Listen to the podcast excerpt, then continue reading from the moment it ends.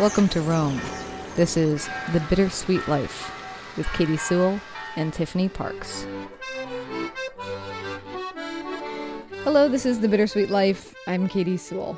I'm Tiffany Parks. And I am currently in Seattle, and Tiffany is currently in her apartment in the outskirts of Rome. But today, we're going on a journey.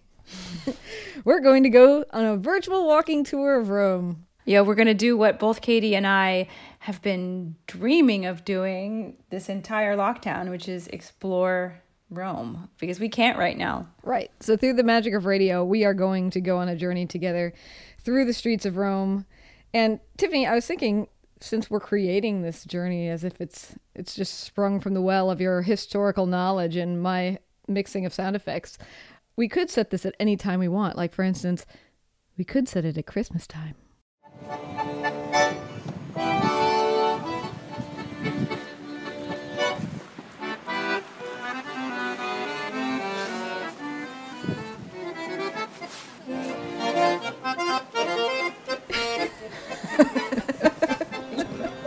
Yes, Christmas time is a magical time to be in Rome, but I think we should set it right now in April because April is such a beautiful time to be in Rome, particularly because of the wisteria, which is one of the most beautiful flowers that you can see around Rome, and they always bloom in April.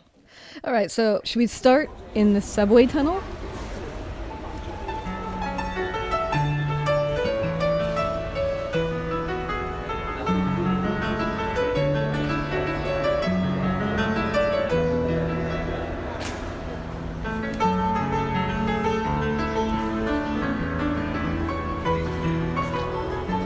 No, no, no. Let's uh, let's start right in the center of it all. Let's start at the Pantheon.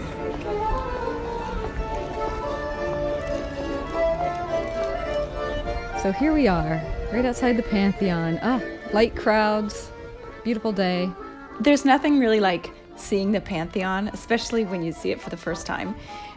Whenever I take people on a tour, I always walk around the corner um, down a side street and approach the Pantheon around sort of a blind angle so it just looms in front of you because it's really quite big, as you can see, Katy, right in front of you. Yes. It's in a relatively, you know, this square we're standing in is relatively small compared to this enormous towering monument. And of course, the Pantheon, as many people know, is the best preserved ancient monument in the world.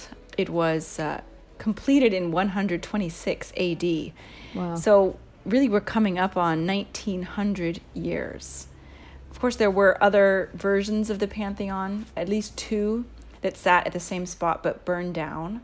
Uh, in fact, the inscription that you can read, you see that inscription up there? Yeah, yeah. It reads M. Agrippa L. C. Cos tertium fecit, which basically means Marcus Agrippa, the son of Lucius, during his third time as consul, made this. But of course, Marcus Agrippa wasn't alive in 126 when this was built. He built the first Pantheon back in the time of Augustus, around 17 BC. But Emperor Hadrian, who built this version, the permanent version of the Pantheon, decided to maintain Agrippa's inscription out of respect and honor to him. It's a church now, but what was it originally? Yeah, well, originally the word pantheon, in fact, means temple to all gods. So it was a temple to multiple gods, and it is unusual because it is completely round, of course. And let's hey, let's step inside. Now, these doors right here are the original bronze doors of the Pantheon, and it's great because you can just sort of touch them as you walk in and sort of feel the history within them. But look up at the oculus. Mm-hmm. That is really what people love about the Pantheon. I mean, just the ceiling, the dome and the ceiling all together. I mean, the ceiling is coffered. It's made of concrete. You know, the, the concrete was one of the great Roman inventions. And the coffered ceiling is it's so iconic that it, it's been copied and used in so many other places. Most famously, probably for Americans, in the U.S. Capitol building in Washington D.C., is a copy of the ceiling of the Pantheon. But of course, here the oculus, the central hole, is open. There's just a big open hole there, and the light shines down. And you can see, I don't know if you can tell, but right now it's it's really shining straight out the door. And that's because the day that we're taping this is actually, I don't know if you know this, Katy. The day we're taping this, a couple days before air, is April 21st. It's Rome's birthday today. Did you know that? I did. 2,773 years old. Yep. Is that right? That is exactly right. Good for you. And uh, the interesting thing is that if you go to the Pantheon on this date, which I always try to do, And we're here now. yeah, we're here now. And the sun shines straight out the doors on that particular day if you go around the middle of the day as we are right now. So is that why the birthday is that day? Or is that just a coincidence? No, I think that some people think that when they designed the Pantheon, they designed it in such a way that that would happen on the birthday of the city. That's amazing. I know, isn't it? It is really, really one of the most incredible buildings. And in fact, if you only had 15 minutes to spend in Rome, that would be the one building I would force everyone to go see. Yeah, I totally agree. Very, very true. Yeah, it's just as beautiful from the outside as from the inside. I mean, I feel like it's one of those places. Do go in if you can, but even if you can't go in, it, it's something. It's worth it just to see from the outside.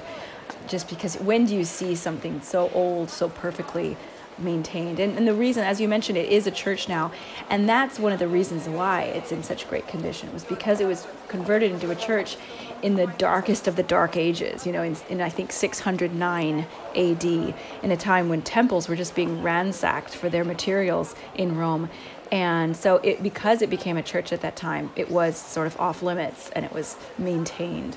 I could go on for the whole length of our little tour just talking about the Pantheon, but we don't have time for that. But I will just say look over there on the left, and you can see through a plate of glass Raphael's tomb. Raphael, of course, died this month 500 years ago. Yes. Yes, sadly so. Yeah.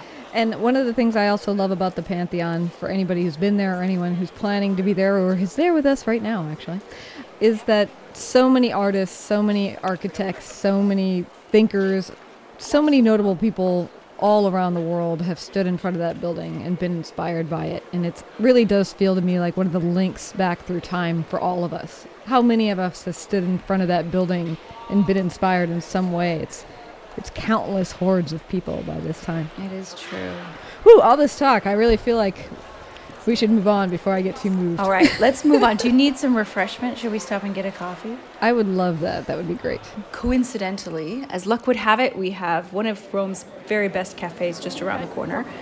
Um, so let's see if it's open. Okay.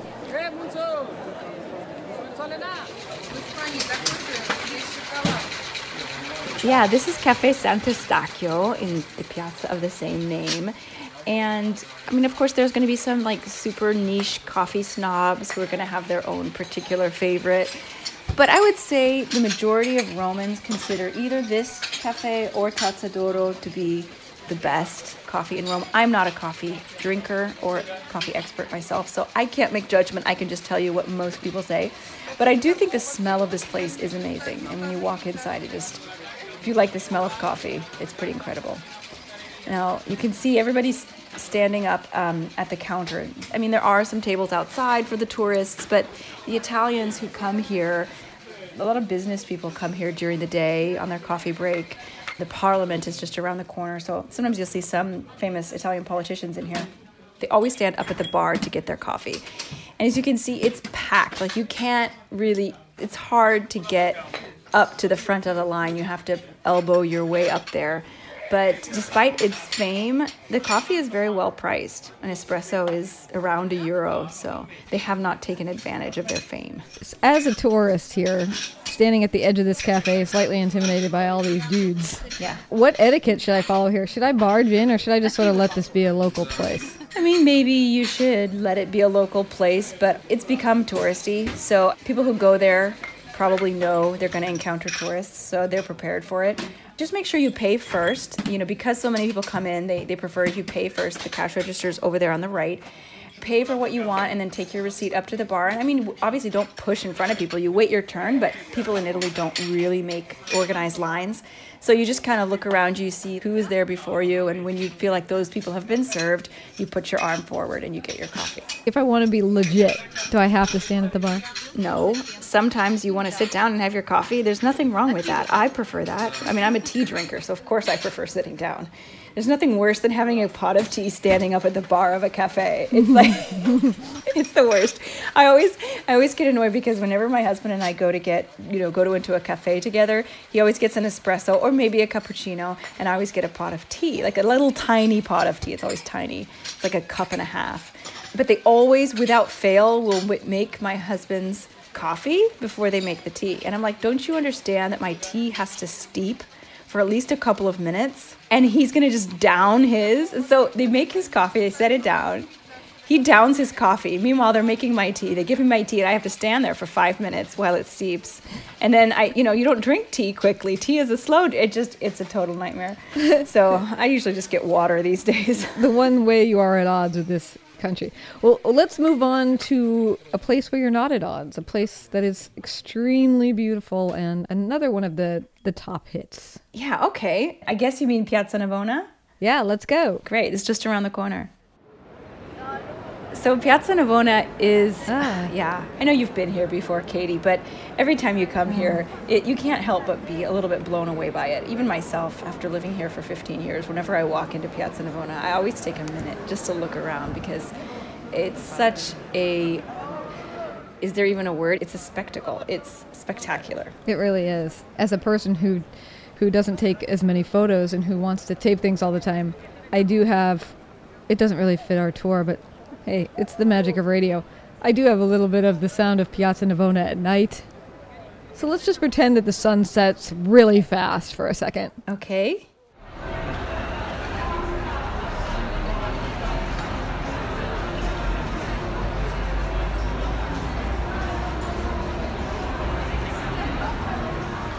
Okay, the sun's back up again. I'm just curious why that has to be at night. Why does that have to be at night, that clip? Uh, I don't know. It just, maybe it doesn't. It just feels like it's at night. You can write in and tell us if we should have set that at night or not. it's day again. Wow, that was a fast night. Oh, look, Katy, it's noon on the dot right now. As you can hear the bells from Sant'Agnese in Agone. Now, it's kind of hard to know where to look first in this piazza because there's so much going on and there's so many beautiful things. Probably what's going to take your attention the most is the central fountain. This is by Bernini, Gian Lorenzo Bernini, the famous sculptor and architect. And there's actually a great story behind this fountain because the Pope at the time, Pope Innocent the X, Innocent the X came on the heels of Pope Urban VIII. And Urban VIII had been not only Bernini's patron and champion, but also a close friend of his.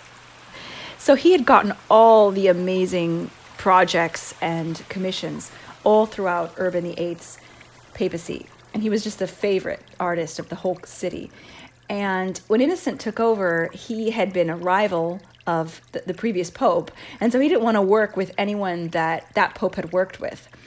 And so Bernini suddenly was out of fashion, and he instead was working with couple of different architects, including Francesco Borromini, who's my personal favorite architect. And he was the great rival of Bernini. So suddenly, finally, Borromini gets to shine. And in fact, the central church that you can see here, this towering, gorgeous Baroque church, is by uh, Francesco Borromini. It's called Sant'Agnese in Agone. But Pope Innocent decided he wanted to build a monumental fountain in this square, particularly because this is where he lived. You see that palace over there, that big white palace with the Brazilian flag hanging in front of it. Mm-hmm. That was Pope Innocent X's palace. He wanted this square to be one of the most beautiful in the city because it was where he lived. So he's having the church built, but he also wants to build this beautiful fountain. Now, he sent out not exactly commissions, but he sent out notices to the great artists of the time to submit their ideas and their designs for the new fountain, and then he was going to select which one he preferred. He, on purpose, did not invite Bernini to submit his ideas. But there was a family member of his who knew what was going on, who loved Bernini's work, so he convinced Bernini to make a model of the fountain anyway. And they put it in a place in the palace where the Pope would not be able to miss it. And so when Pope Innocent saw a model of what Bernini had projected for this fountain, he was completely gobsmacked by it. He fell instantly in love with it. And he was quoted by a contemporary historian as having said, He who desires not to use Bernini's designs must take care not to see them. They were so beautiful and they were so incredible that he could not resist using the artist that he did not want to work with, but he did anyway. And so, of course, Bernini designs the Fountain of the Four Rivers with these four enormous river gods. We have the god of the Nile, the god of the Ganges, the god of Rio de la Plata, and the god of the Danube, all decorated with different flora and fauna and objects from that their particular part of the world, because they each represent the four corners of the globe. Uh, and of course, the obelisk in the center, which is one of uh, the ancient Roman obelisks brought from Egypt. Wow. And isn't there a rumor that uh, there's a reason why the gods are all looking a little frightened and looking away from the church? There's one god, the god of the Rio de la Plata river personification, who is sort of looking up towards the church with his hand sort of cowering. But yeah, people say he was they were working on these projects. These two rivals, Bernini and Borromini, were working on these projects at the same time, and Bernini wanted to uh, make fun of Borromini, so he pretended that he was this figure was disgusted or afraid of the church that it was going to fall on him. But the thing is, the fountain was made in 1651 and the church was not begun until 1652 and Francesco Borromini wasn't even named head architect until 1653. So it's highly, highly unlikely story. But I do love those little stories, even though they're n- often not true. I do like them. But that's one that I can debunk. Uh. The reason this square has such an unusual shape, which is a very, very long oval shape, it's curved on the north and flat on the south end, is because this site was once an ancient stadium for Olympic style track and field races. There would have been stone columns all the way around and arches, and there would also have been seating, stone seating, similar to what they had in the Circus Maximus. It's like a miniature version of Circus Maximus, much, much smaller. Slowly over the years, in the Middle Ages, after much of the marble had been taken out, people just used it to build their homes into and that's one of my favorite things about Rome is how you can see the passage of time in one building or one site, you can see what it looked like in ancient times, even though it's instead of seeing a racetrack, you're seeing the facades of homes. It you can still see the shape of the racetrack. So that's one of the things I love about Rome. Yeah, it's, it is amazing. But uh, let's move on and head down this side street to probably one of the loveliest churches in Rome, at least from the outside. Okay. Ah. So this is Via della Pace. At the end of this street is well, I don't have to tell you what it is, Katy, because you're looking at it. I, it's amazing. I've never been able to get into this church, to be honest with you. Yeah, Santa Maria della Pace. This church used to only be open on Saturday mornings. Uh, then it changed it and it was open on Saturday, Wednesday, and Friday mornings. But every time I've gone here recently, I mean, you know, before March 10th. um, it's, yeah. it's always been open. It's oh. always been open. So I think that they've just expanded the opening hours, which is great. There are some frescoes in here by Raphael that he painted in 1514, the Sibyls. I think the most interesting thing about them is how similar they are to Michelangelo's Sibyls in the Sistine Chapel, which would have been completed just two years earlier. But what I really love about this church is just the facade. The facade is not as old as the church itself. The church itself was built in the 1400s, but the facade is from the 1660s. It was designed by Pietro da Cortona, another great Baroque architect, a contemporary of Bernini and Borromini. I just love it because it has this semicircular porch, I guess you could call it, with these beautiful columns on in the front and what I love about the columns is instead of making them perfectly symmetrical as they go across the front of the semicircle, he's he's moved the two on the right closer to each other and the two on the left closer to each other. So it creates this sort of unexpected element, which is really what the Baroque is all about that unexpected, sort of theatrical, bizarre element that makes something even more beautiful. I don't know if you know the um, the origin of the word Baroque, but it comes for the word for an Italian teardrop shaped pearl, which now that I think about it, I can't remember it's Barocco or Barocca, but it's a, a teardrop shaped pearl. So the idea being a pearl, a perfect pearl would be perfectly spherical. and you could think of like the Renaissance as being perfection, right? It's all about symmetry and perfection. Whereas the tear shaped pearl is imperfect, and it's exactly its imperfection that makes it so beautiful. Mm. So that's kind of the Baroque in a nutshell. And he really designed this on purpose to be to look like a theatrical set. A piece of art that you are participating in. You're not just looking at.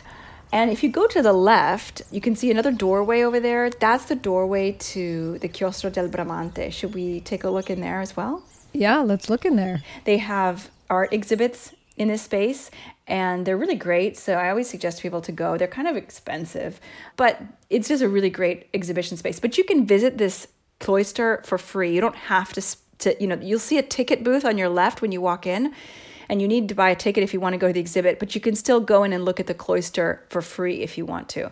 So you just walk past the ticket desk and yeah, I mean, stepping inside here, you could really kind of feel a shift back in time. I believe, you know, the the facade of that church outside is so baroque, and this cloister is really true renaissance in all of its symmetrical perfection you know the the cloister is perfectly square it has these two rows of porticos with columns this is by donato bramante who is one of the great Renaissance architects to work in Rome. He wasn't from Rome, he was from Urbino, which is also where Raphael was from.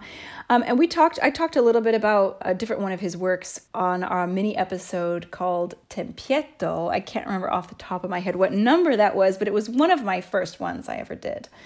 So you can go back and listen to that for a little more info about Bramante. But this was built, this cloister was built in 1500 and it was his first work in Rome, and it is considered sort of the apex of high Roman Renaissance architecture. And there's also a cafe on the upper floor, and it's kind of the most romantic cafe in Rome, I think. Um, because you're in the middle of this little cloister and the seats if you look up there you can see there's little seats that go all the way around the upper edge of the upper level. And so you can look down into the courtyard, you can look up above because, of course, it's open, this, there's no roof on the top. You can look up at the buildings around you, and you just sit on these little ancient seats that are built into the side of the cloister, and it's just it's just totally romantic and cozy and and I love it. Ah, I can't believe I've never been in here before. You haven't? No, I never have. It's never been open. Not that I noticed anyway. I would say that you probably didn't notice the cloister's almost always open because they have exhibits here. The church back when you lived in Rome was almost always closed. It's true, but the cloister's always open. You just but you, it's a different door, so maybe you just didn't notice. Well, I'm glad I got to come today. That's great. All right. Well, well, we're getting close to lunchtime, so where else should we go before we have to stop to eat somewhere? Okay, let's uh, let's head down Via dell'Anima, which is the parallel of this street we were on, Via della Pace. And this will lead us to a little square at the base of Piazza Navona, right before you walk into Piazza Navona, called Piazza del Pasquino. So here is Pasquino, this kind of unimpressive statue. Kind of ugly, honestly. Kind of ugly. I mean, it's missing, it doesn't really have any limbs. Or a face. It's got a bit of a head, but not really a face. So Pasquino is named after a tailor who lived in this area, who famously was always coming up with really interesting, funny insults about the most important people in power at the time. This was in the 1500s. And after he died, this statue happened to be found around the same period. This is supposedly, nobody really knows for sure, but this is supposedly an ancient Greek original work that decorated that ancient stadium I was telling you about, the Stadium of Domitian, where Piazza Navona now is. And some people say it's the statue of Menelaus, who was a Greek figure. We're not really sure. It was just discovered, unearthed, and like so many works of art back in those days, especially works that were damaged, highly damaged, they oftentimes just put them up against a wall or a street corner and just left them there. And they just stuck around. And that was the case for Pasquino. Eventually, as you can see, they built a little pedestal for him and all of that. But in around 1550, people started sticking little first of all they, they put a toga on him or like a cloth to sort of look like a toga and they started pinning little pithy remarks onto him as if he and they called him Pasquino because there was still this live memory of this tailor who had done this during his life. But you know the tailor was gone so they said okay here this statue is going to take over for Pasquino. So they would stick these little comments onto it and the idea was there was no freedom of speech at that time. There was no freedom of press. You couldn't just go and insult and criticize the pope or the prefect of the city or whoever was, you know, making decisions and whoever was in charge. So you would need to do this anonymously. So this was a way that you could criticize the government anonymously or the church anonymously but also have a pretty wide reach because people would constantly come by and look at it.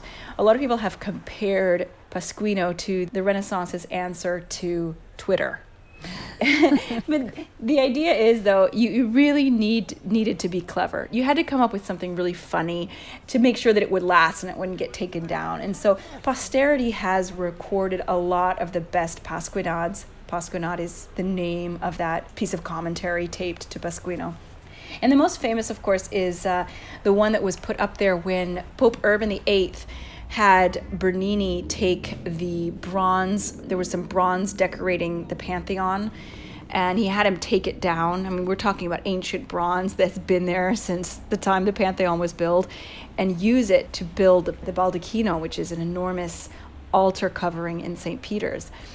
And what they said was that I should tell you that Urban the this doesn't make sense unless you know that Urban VIII's family name was Barberini the Pasquinade was in Latin. It read Quod non facerunt barbari facerunt Barberini, which means what the barbarians didn't do, the Barberini did. Mm. in destroying ancient temples and ancient works in Rome. Uh, so there's there's dozens and dozens and probably hundreds of Pasquinades that have survived history. That's just probably the most famous one. But yeah, so you can't pass by Pasquino without at least taking a look and seeing what's on there. They they try not to let people post the notices directly onto the pedestal of the statue anymore, but people still do it. Yeah. Would you ever do it? Uh, I don't feel like I'm Roman enough, if that makes sense. Uh, usually they're written in either Roman dialect. Sometimes they're still even written in Latin. They usually rhyme. They're usually very clever. First of all, I don't know that I understand Italian politics uh, well enough to be able to make an accurate or biting enough comment. And secondly, I don't. I just don't think I could. I could make it sound good enough. Fair enough. Well, where should we go now? Well, let's uh, let's head straight for Campo dei Fiori. We can pick up something to eat there on our way through town. Yeah. So Campo dei Fiori is not far. Should we unfold these wings that people don't know that we have, and we'll just fly over there? Or we could just hop on our little segways yeah, just take that we have parked right here. that we just happen to have. All right.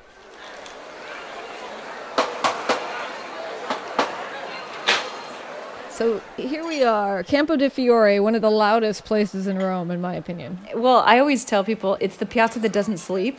Literally, it's a 24 hour square because there's a market early in the morning, and of course, the market sellers have to show up a couple hours early to get everything set up. So the market here goes on until about 3 p.m. Then they start breaking it down. They start, it takes ages too for them to break it down. It's not until about 6 p.m. that everybody's gone. 5, 6 p.m. It takes a while to get it cleaned up. All the garbage trucks come in and the street sweepers and they get all the stuff cleared out just in time for aperitivo hour. So that's my favorite time to be in Campo dei Fiori because I love to sit in the square and just enjoy the people watching during aperitivo. There are some restaurants here as well for dinner, although I think it's more fun at aperitivo time. After dinner, it really becomes a meat market. So I always say it's a vegetable market in the morning, it's a meat market at night because there's a lot of bars where like the young students particularly like the foreign students will go so there's always people in the evening here drinking being rowdy hooking up flirting um, it's very lively it's a, it's a great place to be especially when you're a young person note to those of you who are traveling who are older i, I remember one time an, an older woman i know happily telling me she was going to go to Rome. And I said, Oh, good. Did you already figure out where you're going to stay? And she's like, Oh, we got a place right on Campo dei Fiori. Oh, jeez. Like, Oh, great! You're not gonna sleep. You're gonna have a wonderful time. Yeah. Don't stay on the piazza. You can stay nearby, but don't get a place on the piazza. Yeah, because that's the place everybody goes also when all of the other bars close. They just go straight because everybody's just standing around with their plastic cups and their beer bottles. And that'll go on until about three at least. Mm-hmm. And that's when the street sweepers come back Yeah. to clean up the square again. Before we leave here, who is this standing in the midst of it all? Is this extremely grim hooded figure? It's a statue, obviously. It's not a real person. But who in the world? It's Giordano Bruno. Giordano Bruno was a Dominican friar, but he was also a scientist, an astronomist, and a philosopher. He was way ahead of his time because he was living in the late 1500s. So we're talking pre Galileo. I mean, Galileo was alive, but he hadn't yet made his pronouncements about the solar system and stuff. So Giordano Bruno believed in the heliocentric universe, but he also believed that there were infinite number of other suns with other planets around them, and that those other planets most likely had life on them. So he kind of recognized that the sun, it's not just one sun, like every star. I mean, I don't know if he knew that every star was like a sun, but that's kind of what he put forward. It was not what the church wanted to hear, especially coming from a monk. And so he was declared a heretic. He went into hiding, and he did escape capture for a couple of years, but he eventually was captured and he was told to recant. He refused to do it. And he was burned at the stake on this very spot in Campo dei Fiori in 1600. And I feel like this statue sort of carries the both the grandeur and the heaviness of that. The church eventually in the 20th century admitted that they were wrong, that Giordano Bruno had been right, and that's when this statue was erected in his honor to try to make amends posthumously. Too late for him. All right. Well, where? How should we end this little tour? I feel like this is the thing with Rome. We could just go on and on and on and on. There's just endless things to see. It doesn't stop. Yeah. We could end here. This is a nice place to end, or we can end on Ponte Sisto. Let's go one more place. We have to lighten it up. We can't end with the death of Giordano Bruno. Well, if we go down this street, uh, it'll lead us straight to, we're just going to pass Piazza Farnese, which is another gorgeous piazza. But uh, let's just head down to Via Giulia, which is this beautiful, grand, straight street, so long and wide and straight for the time that it was built. Um, it was built by Pope Julius II, that's why it's called Via Giulia uh, in 1506, as another alternative route to get from that part of the city and Trastevere to get to the Vatican, because it was always about, you know, how do we get people, how do we move people around during the whole year? Because there's so many pilgrims would come to the city, and all you had were these tiny, crooked, little winding streets, and there was so much human congestion that they would oftentimes build streets just for the purpose of getting people to the Vatican. Can we discuss really quickly this hideous fountain that's on Via Giulia? I know you like it. I think you like it. I know. I think it's the ugliest thing in the city. I know you hate it. I know you and Derek hate it. It's the face of a man who's spewing water from his mouth, but because it's hot, the water tends to just turn to algae. So it just looks like a person who's throwing up on their chin. That's what it looks like. It's true. Generally speaking. It's it's called a mascherone fountain because it looks like a big mask. It was a drain cover. A lot of times in ancient Rome, they would create very decorative drain covers with the, the face of a of a person, and then they would have this big wide mouth where the water would go out. That's what the Bocca della Verità is. It's a very famous, very large drain cover. But yeah, this is a fountain that they took the drain cover, the mask, a mascherone, and turned it into a fountain. And and Katy hates it. I don't particularly love it, but I don't hate it. But yeah, it's true. He does kind of look like he's throwing up It's a little bit like a barfing Jesus. because he has long hair and a beard. On the way to the church, look to your left and see the barfing Jesus. Yeah. just kidding, just kidding. All right. So here we are at the end of Via Giulia. Let's just cross the street. Busy Lungo Tevere. Yes, this street is a menace for sure. And, uh, and here we are on Ponte Sisto. Ponte Sisto connects Trastevere to the center of the city, and it is a bridge that I used to take every day. It's a footbridge, so you can't drive across it. And I'm sure you did as well when you lived in Trastevere. You were always crossing this bridge, probably. Yes, yep, absolutely. And your favorite accordion player is always there. Oh, I can hear her now. Oh, look, there she is in her big wide brimmed hat. Yes.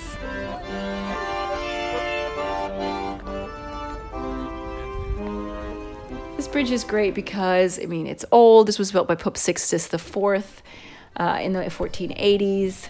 And also as a way to help, it was as an alternate crossing of the Tiber. There was only one place to cross the Tiber up until the 1480s, and that was the Ponte Sant'Angelo. All the other bridges had been at least partially destroyed or damaged. And so they built this bridge just in time for the holy year of 1500s. And you can actually see a great view of St. Peter's from this bridge. And you know, there's always people here. It's, it's like Campo Fiore in that it's always full of life, and there's always people around here, musicians and young people meeting up. And to me, this is like my early years in Rome are really concentrated in this bridge because crossed it so often, and and I just I love it.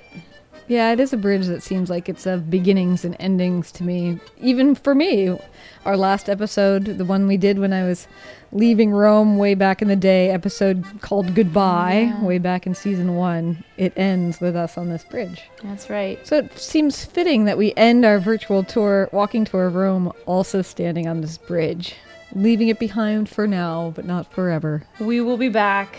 Well, thank you so much for that really fun tour. It was fun to get out for a little while. I really appreciate it. Oh, it was my pleasure. All the research, all your knowledge. I love taking people around Rome always, but especially in this part of the city. Just, you know, so f- full of so many treasures that I adore that it's really my pleasure. And you should take note, those of you listening, if you're planning a trip to Italy when this is all over, or whenever this is all over, Tiffany does give tours in person, walking tours of Rome in various lengths on various topics. For me, when I first moved to Rome, she took me on one of the tours along with her group of people. She let me kind of bomb their party. and it really changed the way I moved around the city from there on out. because I felt like you. I understood so much more of what was going on than I ever would have if I was just wandering around hoping to glean information here and there. So it's a great opening way to get to know the city if you ever do get back there. Thanks for that, Katy. Yeah, and you can find uh, there's information on how to get in touch with Tiffany on our website, thebittersweetlife.net, or at tiffany-parks.com. Before we go too, I just want to remind you that we would love to do a show about the collections, the collections of things in your home, where you are, what you collect, and how that collection came to be. If you have something like that, send us a voice memo to bittersweetlife at mail.com, and we may be putting a show about that together. Great. And until next time, Rome is waiting for you. it's the Eternal City. At least we'll know where, if not when.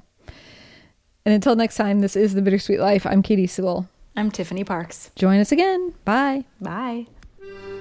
Thanks to Lori Lee Elliott for her help managing The Bittersweet Life on YouTube, and to Sarah Johnson for her consultation. Our logo is made by Jody Rick at the Lost Laboratory, with painting assistance by our muse, Caravaggio. You can find us on Instagram, Facebook, and Twitter. Just search for The Bittersweet Life Podcast. And if you haven't already, please subscribe to the show. That way, we're here for you every week, both on Monday and now on Thursday. And if you review us on Apple Podcasts, we'll be grateful for you. Send us your topic ideas, questions, and voice memos. We're at bittersweetlife at mail.com or at the contact us page at thebittersweetlife.net.